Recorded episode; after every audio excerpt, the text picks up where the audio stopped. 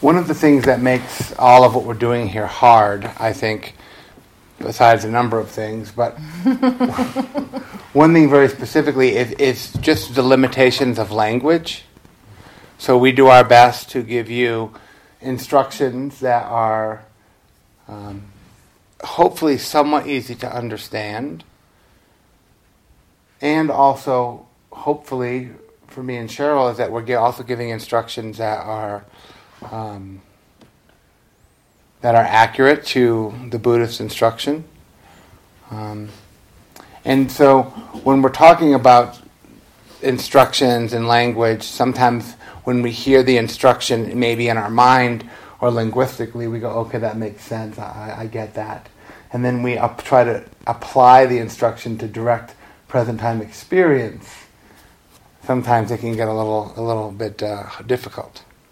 So this is why I believe that Dharma practice is, is for the most part, very experiential. And that one of the things that we're trying to do is to corroborate or to understand these things for ourselves in our own direct experience. And the Buddha himself said many times that all of his teachings are ehipassiko. Come and see for yourself. So there's a uh, kind of scientific methodology to it of we sit, we, we observe the mind body process, and we, we apply certain aspects of our attention to qualities of experience, the body, the breath. We try to look at our resistance and change our attitude. And we try to dial things in as best we can to have these glimpses of insight, these experiences of being present, of being at ease. But I don't know about your mind, but my mind moves really quick. Um, and perhaps maybe you're starting to notice on retreat, the mind does kind of go a little bit more slow motion, which is one of the things that makes these uh, longer retreats so beneficial. Is you do get that experience of things kind of slow down a little bit, um, which requires some degree of patience, of course. Um, but it allows us to see a little bit more clearly with a little bit more lucid awareness as to what it is that is arising because all the distractions that we normally have have been uh, successfully stripped away, which also creates a whole uh, other set of circumstances. So I want to talk this morning and do a practice around this term chitta, the development of chitta. And uh, some of you might know this as bodhicitta, awakened heart mind. So chitta translates as heart mind, which I know is not extremely helpful. but it's, I think I would argue, and, and I think in, in, a very real way, the goal of, of the whole uh, Buddhist tradition is to actually liberate the heart mind, to liberate the chitta, essentially from the forces of greed, hatred, and delusion but really trying to liberate ourselves from these destructive views, destructive attitudes, destructive emotions, really to liberate ourselves from suffering one moment at a time. And of course, as we, you know, there's a, there's a theory that says uh, short moments repeated become continuous. So even though you might just be getting these little half second, one second, three second moments of liberation, they when repeated, they become, they, they, they cultivate. They become, and we live more in that space. We live more in the space of awareness, more in the space of benevolence. And so we have to kind of create that. We have to work for that. And so when we think of, we use words like mind, of course, which is a very ambiguous term. And in, in the early Buddhist tradition, they talk about mind in three ways the, root of the word is manas, mind, and we talk about they talk about mind in the terms of manasikara, which is attention. So we've been working with attention, which is a function of mind, a very valuable function of mind. It's not necessarily liberated or has that quality to it, but it does have that redirecting, redirecting, redirecting the attention back to a, a present time object, back to the here and now. You know, You've been doing a lot of this. And that's, that's a very important part of the equation. The other way in which the mind is defined is in this term vijnana, which means consciousness, which is a little broader than attention. It's sort of the, the whole range of um, what arises in, in, consciousness through the, the five senses, through sound, taste, smell, sight, sensation, and also through thinking, through the mind gate, the mental gate, your favorite gate. Right? And so what we've been doing is we've been training the attention to be more liberal and to pay attention and to be aware of a wider range of what's available within our consciousness, within our awareness. The body, the breath, sounds, trying to become more present. And as we become more present, the mind body system does slow down a little bit, feel relaxed at times, feel at ease, less activated. And you are so much slowed down that you have no idea. Like if we, if I was to put you in my truck and drive you to Albuquerque right now, you would be tripping. You'd be like, "Oh my god."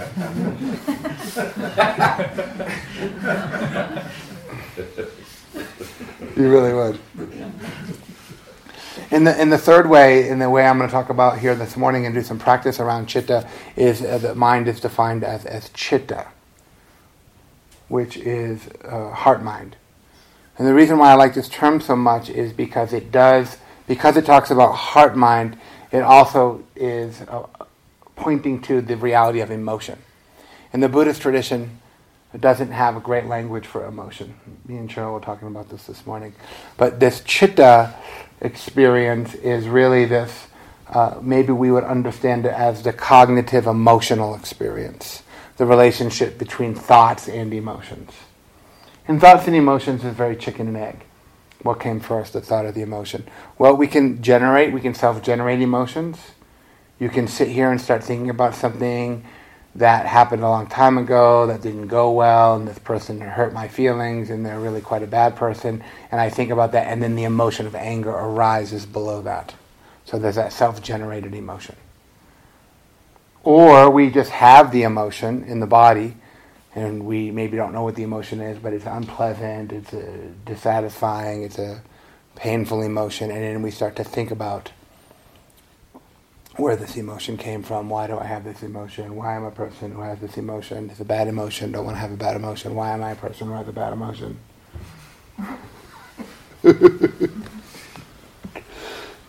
so that, that, that's, that, that's all chitta. And so in, in the discourses, they talk about chitta in, in three kinds of ways.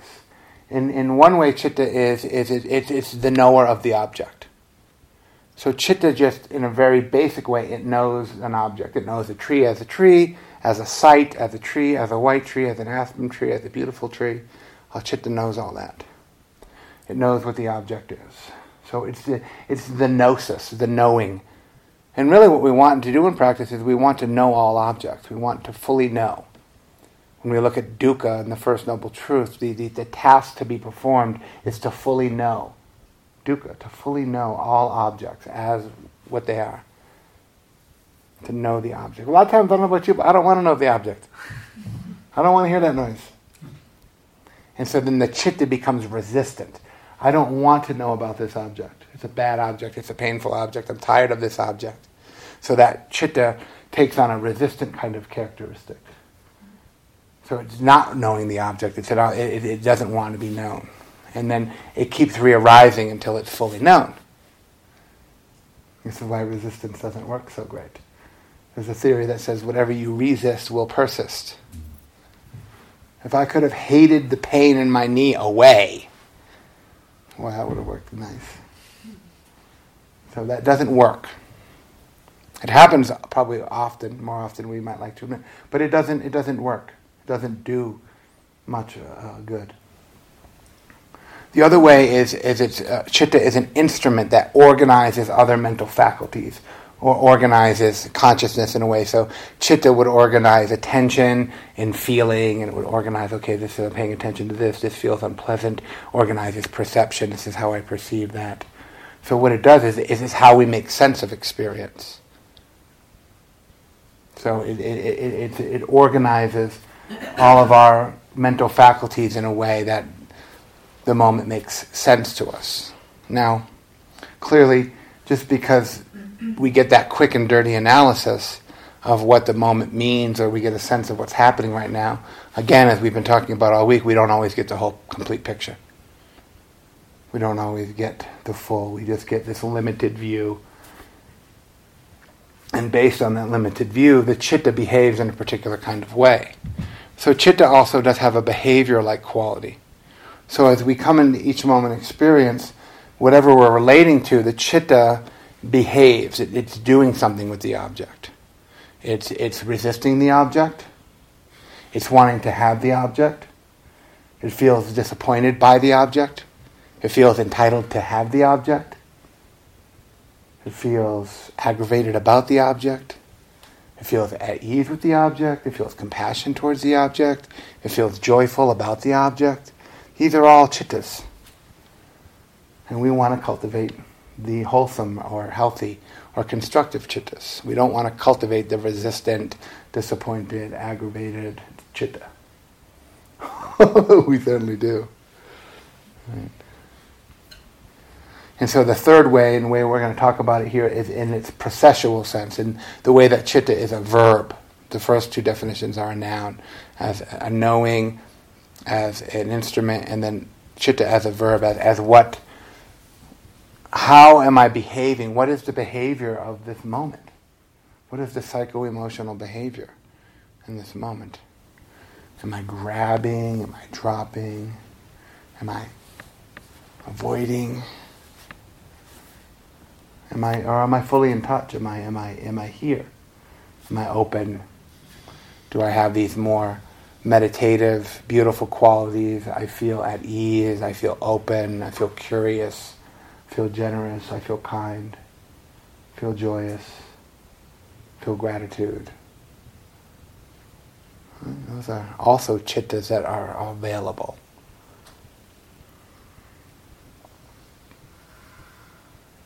And so it's so much easier to talk about than it is to, to experience, but there's a way in which we come into the present time experience, and I think that where we find the chitta or start to recognize it as a, as a possibility, as a kind of trying to experientially get a sense for where it is and what it is. It's like sort of where the mind, the heart, and the body, they all kind of converge on this chitta. Right? And as the mind and body converge in the moment, if there's sort of a pain in the body, if there's an unpleasantness in the body, then the mind is like, ooh, the body is no bueno. Got to get away from this body. And then the chitta gets activated, and again, it's kind of the referee between the mind and the body. It's like, well, you know, guys, like, you know, the, you guys, you're, you're kind of stuck with each other. You know, what do you want to do here? You're like, well, I want my body to stop hurting so I can enjoy the meditation retreat. And I don't like this body, and I'm tired of this sleepy, tired, painful body. And then there's all this kind of activation. So in the great work of Bessel van der Kolk in the, in the, in the, in the trauma work that he talks about around the body, is, is, it's the body that keeps the score. So it's really trying to bring this presence and kindness into the body, especially when it is difficult, when it is tired, when it is sleepy, when it is painful. And trying to bring into that experience a sense of presence and ease. And so it's like in every moment we try to cultivate this, what I sometimes call vipassana, or this working with the object and the attitude is I'm here and I'm okay. I'm here and I'm okay. I'm here and I'm okay. My leg hurts. I'm here with pain in my knee. It's okay. I'm having some disappointed, down, sad emotion. That's okay. That's where the metta the metta is a chitta. It's, a, it's, a, it's probably the most useful chitta because what it does is it neutralizes the resistance, it neut- neutralizes the anticipation, the impatience, the sense of hurriedness. When are they going to ring that bell? Ring the bell, man. I gotta go. I gotta go to the walking. That's going to be awesome. that's a, a restless kind of behavior.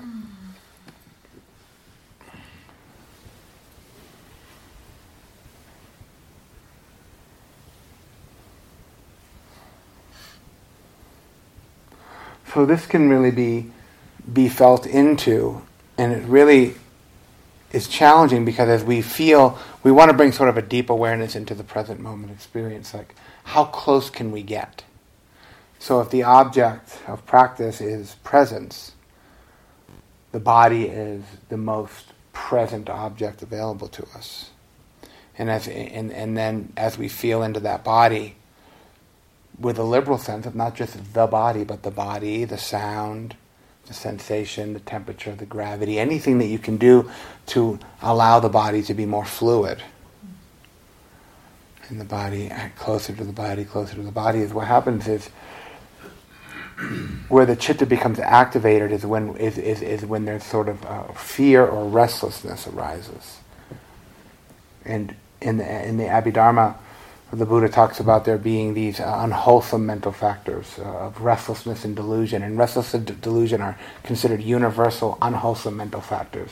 So, in any suffering, difficult, unwholesome mind state, delusion and restlessness are always there, hanging around. And what happens in the restlessness, we feel into the body, we feel into the body, we maybe have some pain, we have some fear, we have some not sort of not wanting, I'm not wanting, I'm not wanting. And then instead of actually being present into that object, we sort of restlessly hover above. You ever feel like you're just in here restlessly hovering above the body? Kind of clocking it with the mind, yeah, the body's still here. Mm, still here. God, I wish the body would be different than it is. and so there's a restlessness and there's a sense of delusion. There's a sense of there's something I could, there's something the mind could do to, to fix this. Restlessness, delusion, restlessness, delusion. The chitta becomes activated.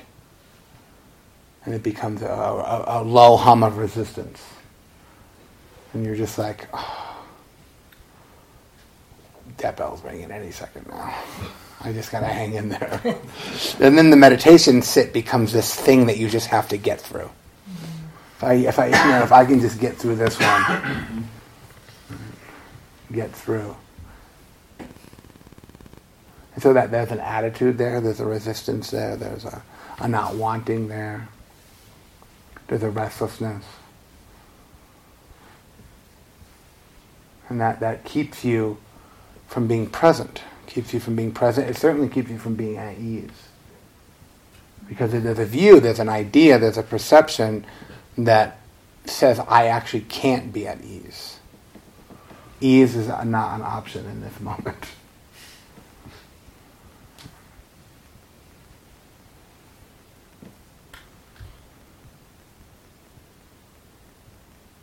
So sometimes it's important to see that the chitta, it's not really like a thing that you can just find. It's not like the breath where you just find it.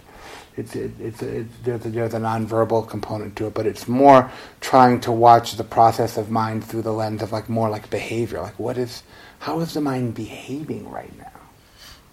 Showing its little, the, the little tantrum behavior. Right.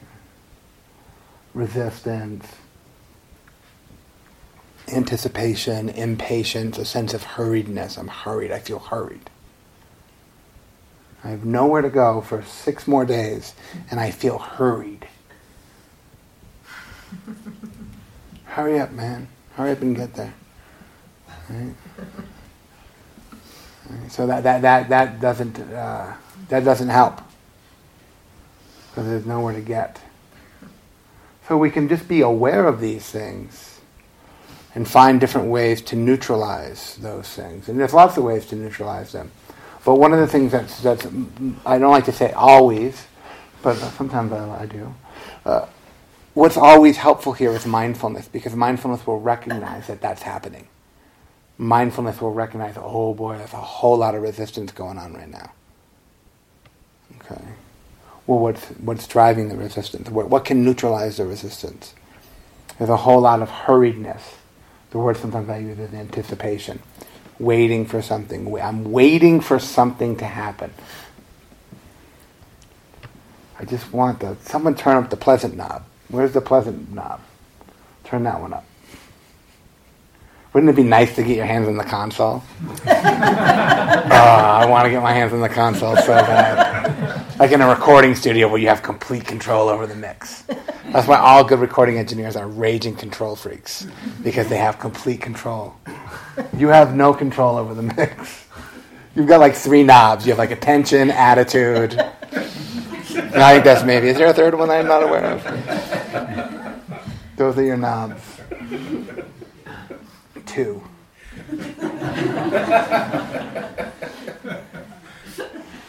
Maybe chitta is the third knob if you if you dare dip into that territory. So looking at the relational field of that.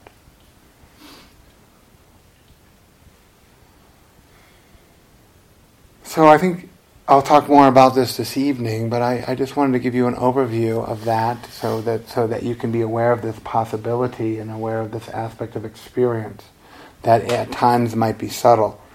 And at other times it might be quite easy to recognize the, the resistance. So so what I'll do is I actually try to break it down into really asking us to look for three things during the next practice session. So I kind of work with three questions. And the first one is the anticipation question, the impatient question, the hurried question. And is that, am I waiting for something to happen?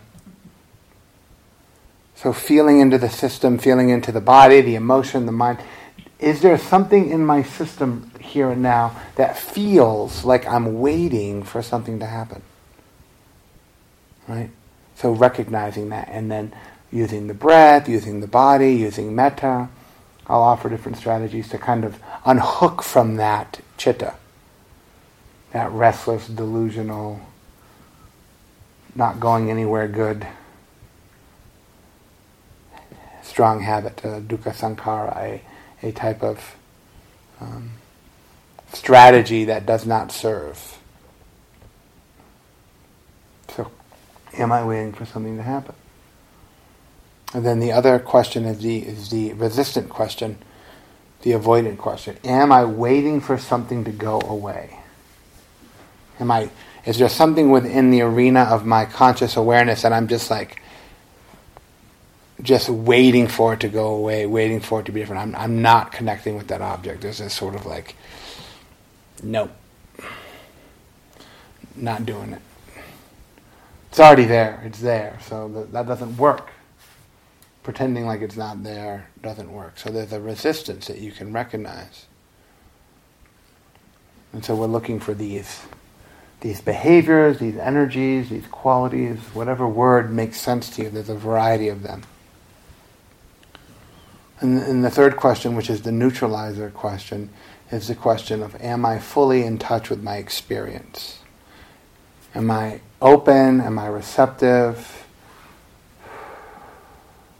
Am I available for all of the possibilities, all of the experiences that are arising in this moment? And so if we find that we're waiting for something to happen, in an anticipatory restlessness kind of way, we want to cool that one down. And if we feel like we're waiting for something to go away, we want to unhook or cool that one down. And if we feel like we're fully in touch with our experience, we want to cultivate that or abide in that. Rest in that. Rest in that one. Sit right in that. Just sitting in it. I'm here, it's okay, all right. And that becomes kind of a nice way, a, groundedness. Resting in awareness, resting in this open field of possibilities without trying to get your grubby little hands on the console, which is really tricky to do. And also, the one thing I'll say before we do the practice is it's very important that we do not become too critical of ourselves if we see these things happening a lot, because they are happening a lot. So sometimes I know that when I first started working with this practice, and they said, Are you waiting for something to happen? I was like, That's all I'm doing. That's my life. My life is a big, hurried, restless moment of waiting for shit to be better.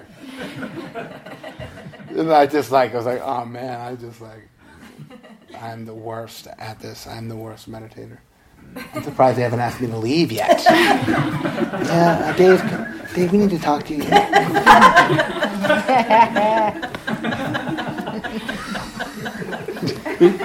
There's no hope for you, young man.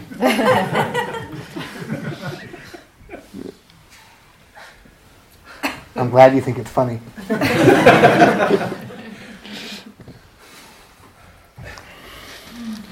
so again, before we sit, if you do want to stand and stretch a little bit and kind of allow your body to adjust, feel free to do that before we get into the practice.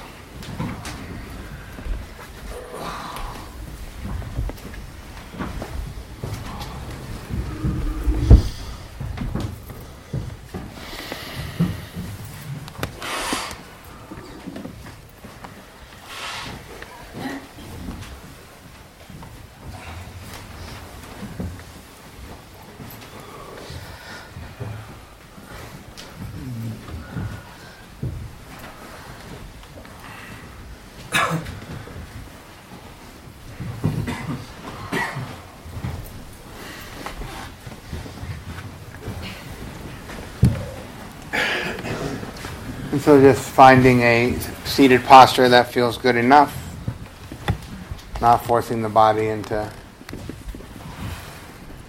something that is just going to give rise to resistance immediately.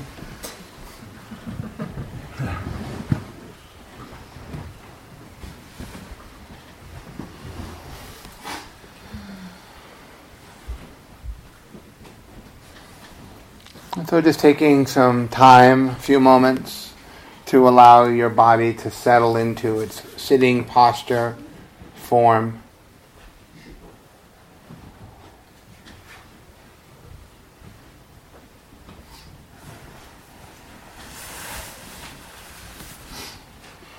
And remembering to recognize that the body is part of the instrument for liberation. So we work with the body, pour the mind into the body. And we'll start and end with the bell.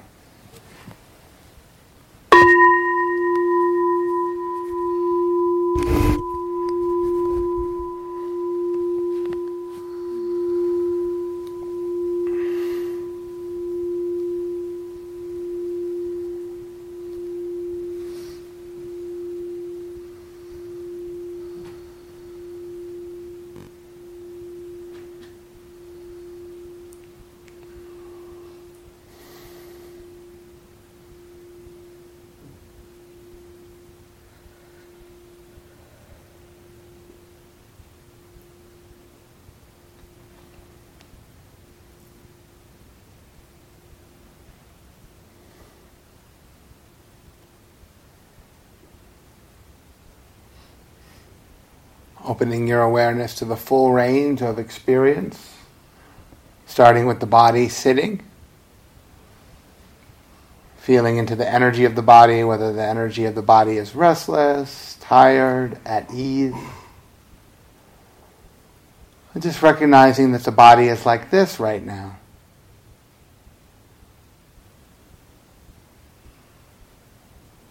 Feeling the temperature in the body, the air on the skin, a sense of coolness or warmth.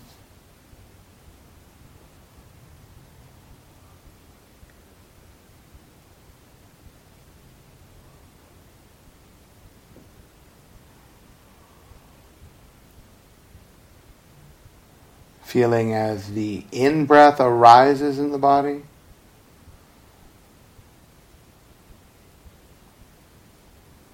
Feeling the ease and release of the out breath.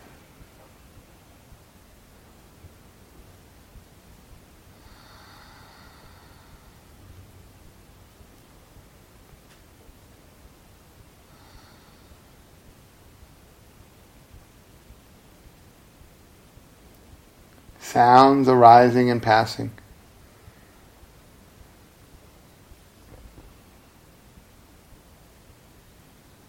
Different sensations arising and passing.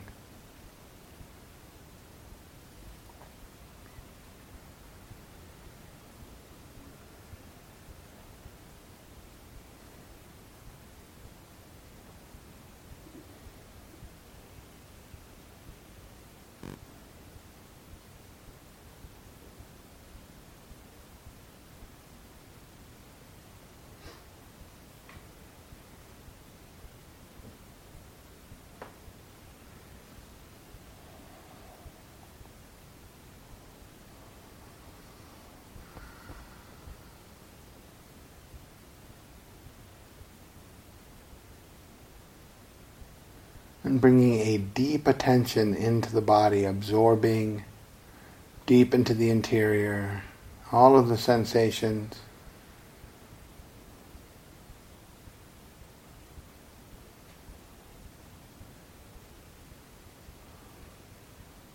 Being aware of any stillness in the body.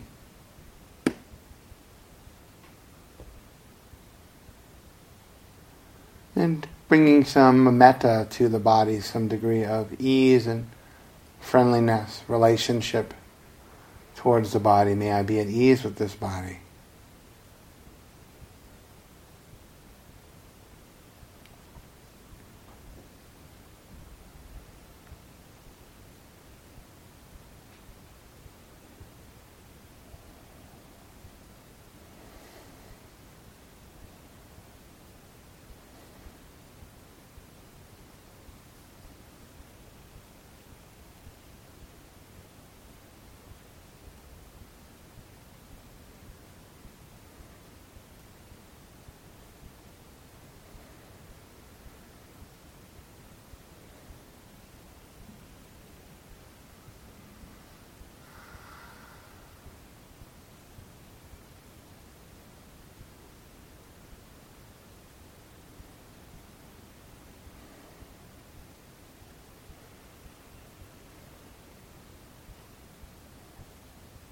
As you open awareness through the body and sensation, any feeling in the body of pleasant or unpleasant, to see if there's any emotion in the body, a sense of restlessness or fear. Sadness in the body, some anger in the body, or some joy kindness in the body.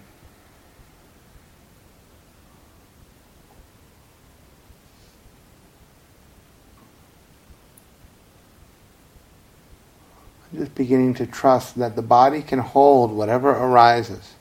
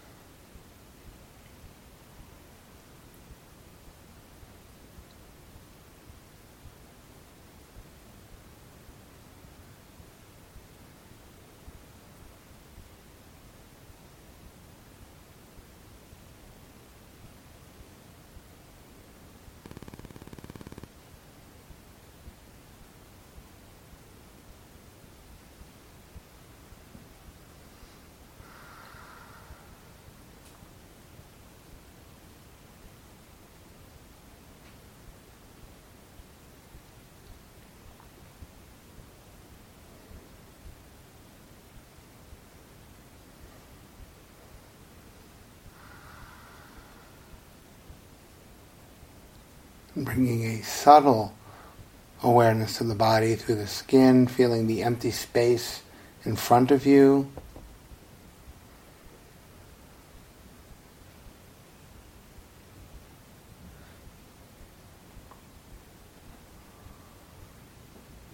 Feeling into the empty space behind you.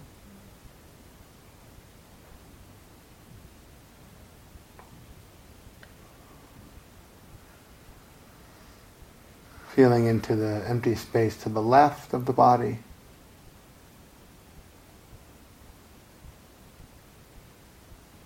To the right of the body.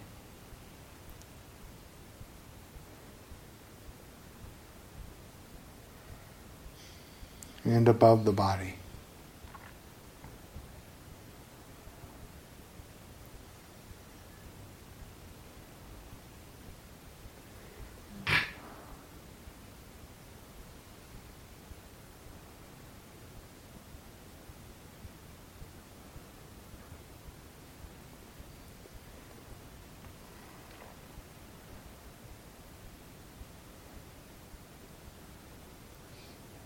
As best you can, cultivating a quality of presence. I'm right here, present,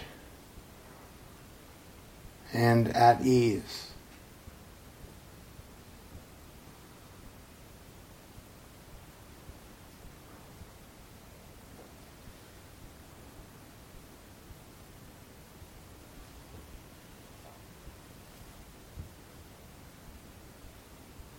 I'm here and it's okay.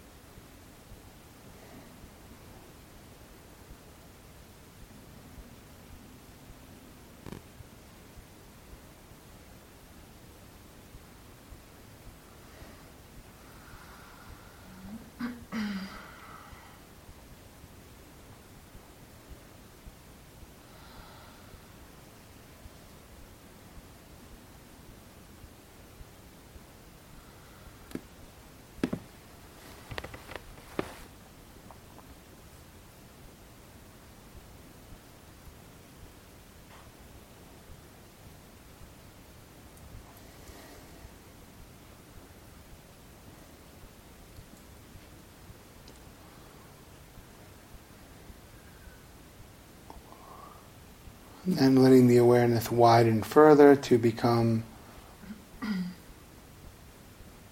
become aware of any attitude of mind, any activation or behavior.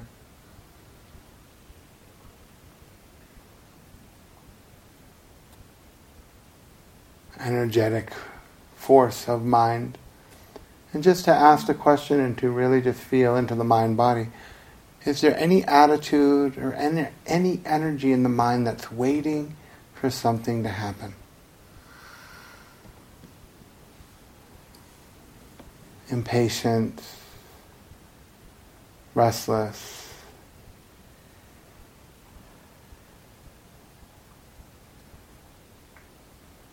Just ask yourself that question.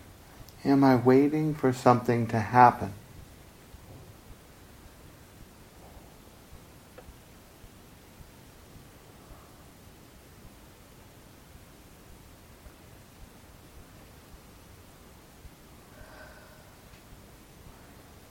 If you can recognize that, just recognize that, the pull of that.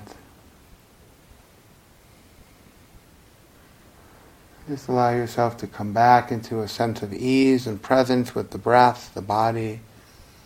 There's nowhere to go, there's nothing to do.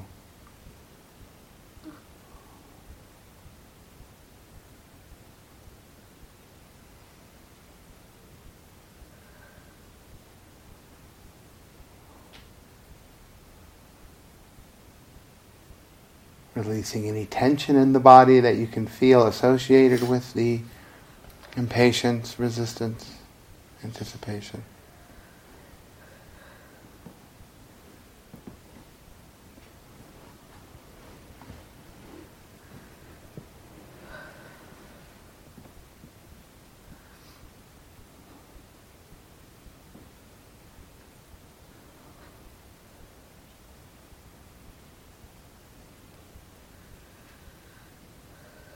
and also to bring a sense of kindness towards the aspect of mind that is hurried. And be at ease with this mind.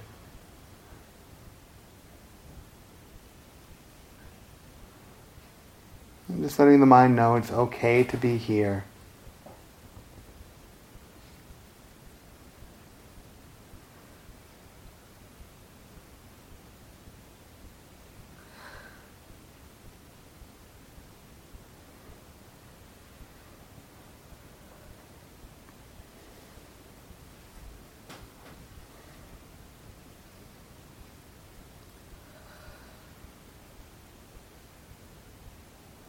at any point, if you feel some distress, something about the moment feels challenging, just ask that question Am I waiting for something to happen?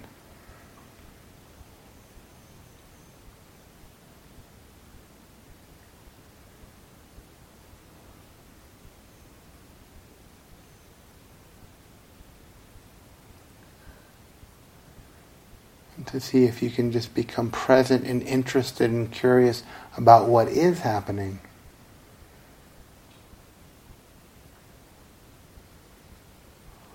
Opening to sound, receiving this moment and all that's being offered.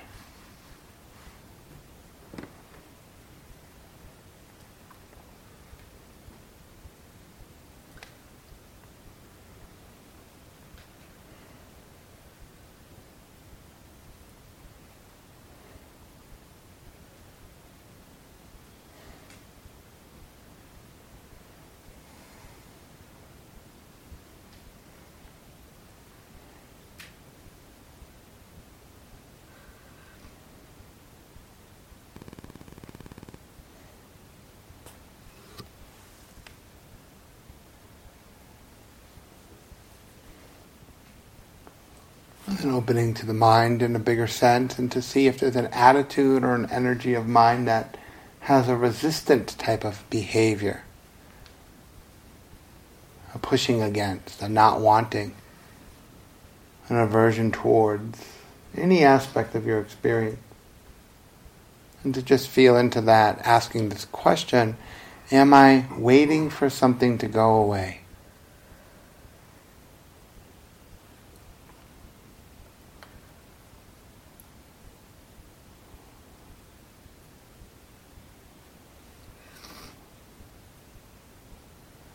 Am I waiting for something to go away?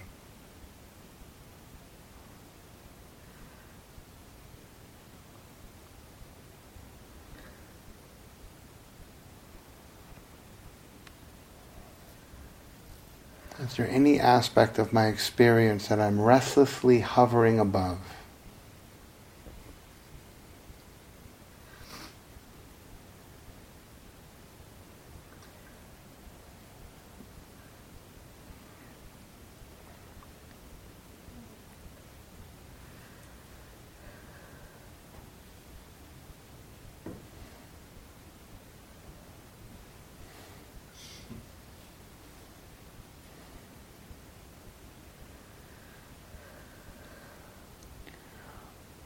And if you can recognize this force or energy, behavior in the mind, see if you can bring kindness towards that.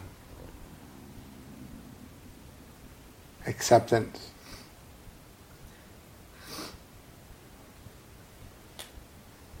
Allowing the object to be known, to be felt.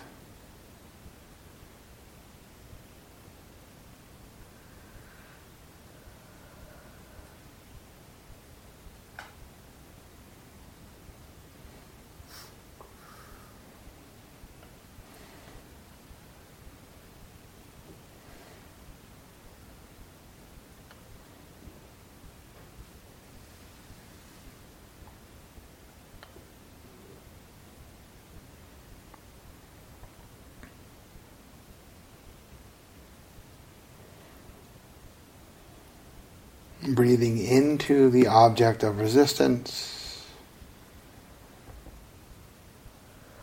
breathing through the object of resistance.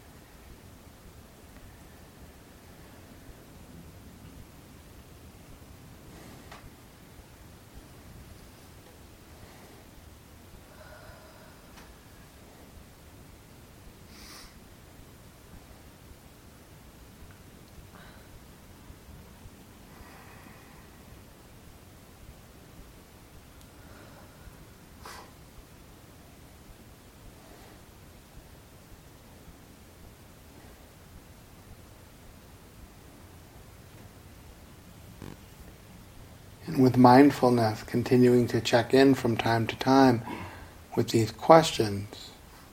Am I waiting for something to happen?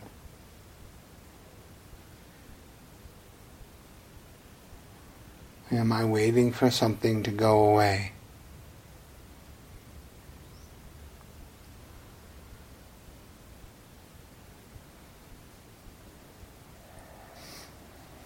As best you can, remembering to recognize there's nothing to have, there's nothing to get rid of.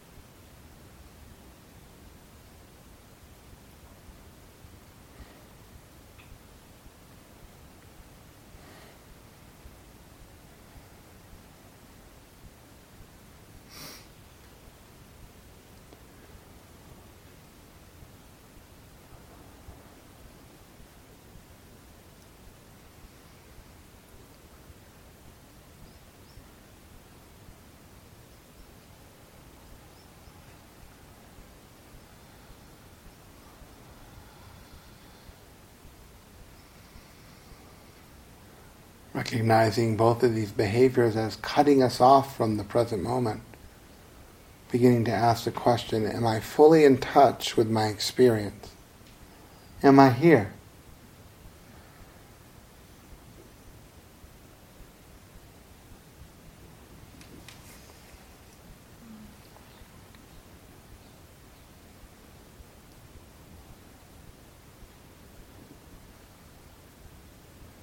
Am I fully in touch with my experience? Am I here? And if I'm here, how can I stay? Stay. Just stay right here.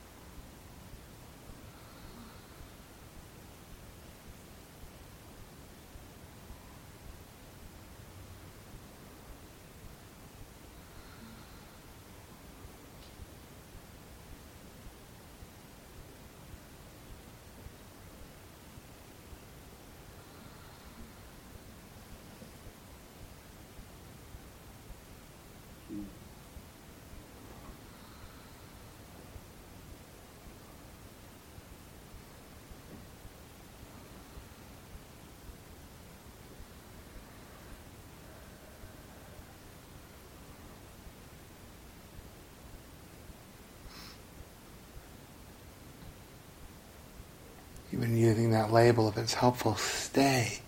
Stay right here.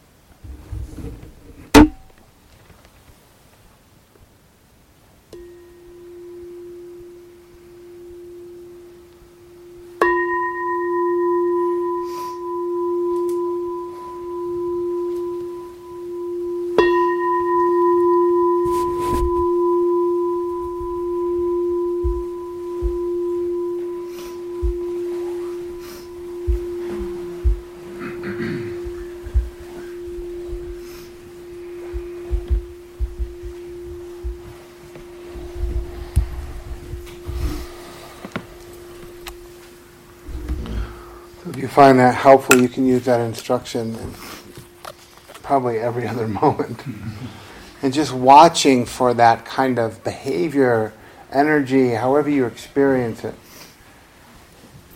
Especially when it starts to feel distress, when you start to feel that sort of sense of something's not quite right. You can ask that question, am I, am I, am I waiting for something to happen? Am I waiting for something to go away? And I, I really like this simple phrase of, of just reminding myself to stay. Stay. Just stay right here. This is, this is where, this is, it's all right here. Everything you're looking for is right here. I like that constant reminder. Which is another variation of what we worked on day one, but it's a, another way of bringing the full range of, of the stuff in without ignoring the mind or really just trying to have an integrated. Everything that's here is here anyway. Feeling into that. So we have maybe a few minutes if anybody has any pressing questions or anything that you want to want to ask before we go into walking into interviews.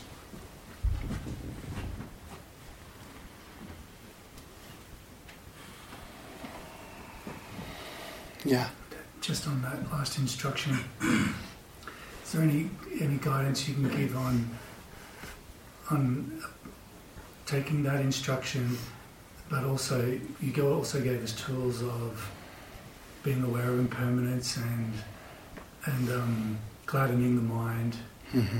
self compassion, tendencies to use those as excuses maybe to not stay. Right. So part of part of the stay would be I would use it as noticing when I'm not basically kind of not here. So noticing when I'm when I'm kind of reaching for, grabbing for, coming and using the stay as a way to return back, and then doing the, the question you asked of, of looking to see is there is there something I maybe I can can I bring something else also that's here not like wanting it to be different, but are there, are there other qualities present that I could recognize, whether it's a sense of gratitude or so just kind of, once you get back, then you can open more to those kinds of tools. And to sort of explore that, okay, like I'm here and actually there's other things that I didn't recognize. That makes sense? Yes. Okay. All right. Well, thank you for your practice. We will see uh, some of you at 10:15. Everybody should have been signed up for a group interview. If for some reason you didn't get an interview with us yesterday or you're not on the list today, just go to whatever one you want to today. But I think we got everybody. Um, and if you come to, if you're interviewing with me or meeting with me, it's that only house up there. And if you go down the trail by Cheryl's green car, you'll see a little sign that says Dave, and you just kind of go around uh, the porch and come on in. So, and you're going to re- blue car. It's, it's not. It's green. It's blue it's green. It's minty. It's Wrong. Not minty. Minty. It's aqua. it's a Prius. If yes. that helps. Okay. Yeah, misperception. so you're going to ring the bell at 11:15, 12:30. Okay, cool. Thank you, everybody.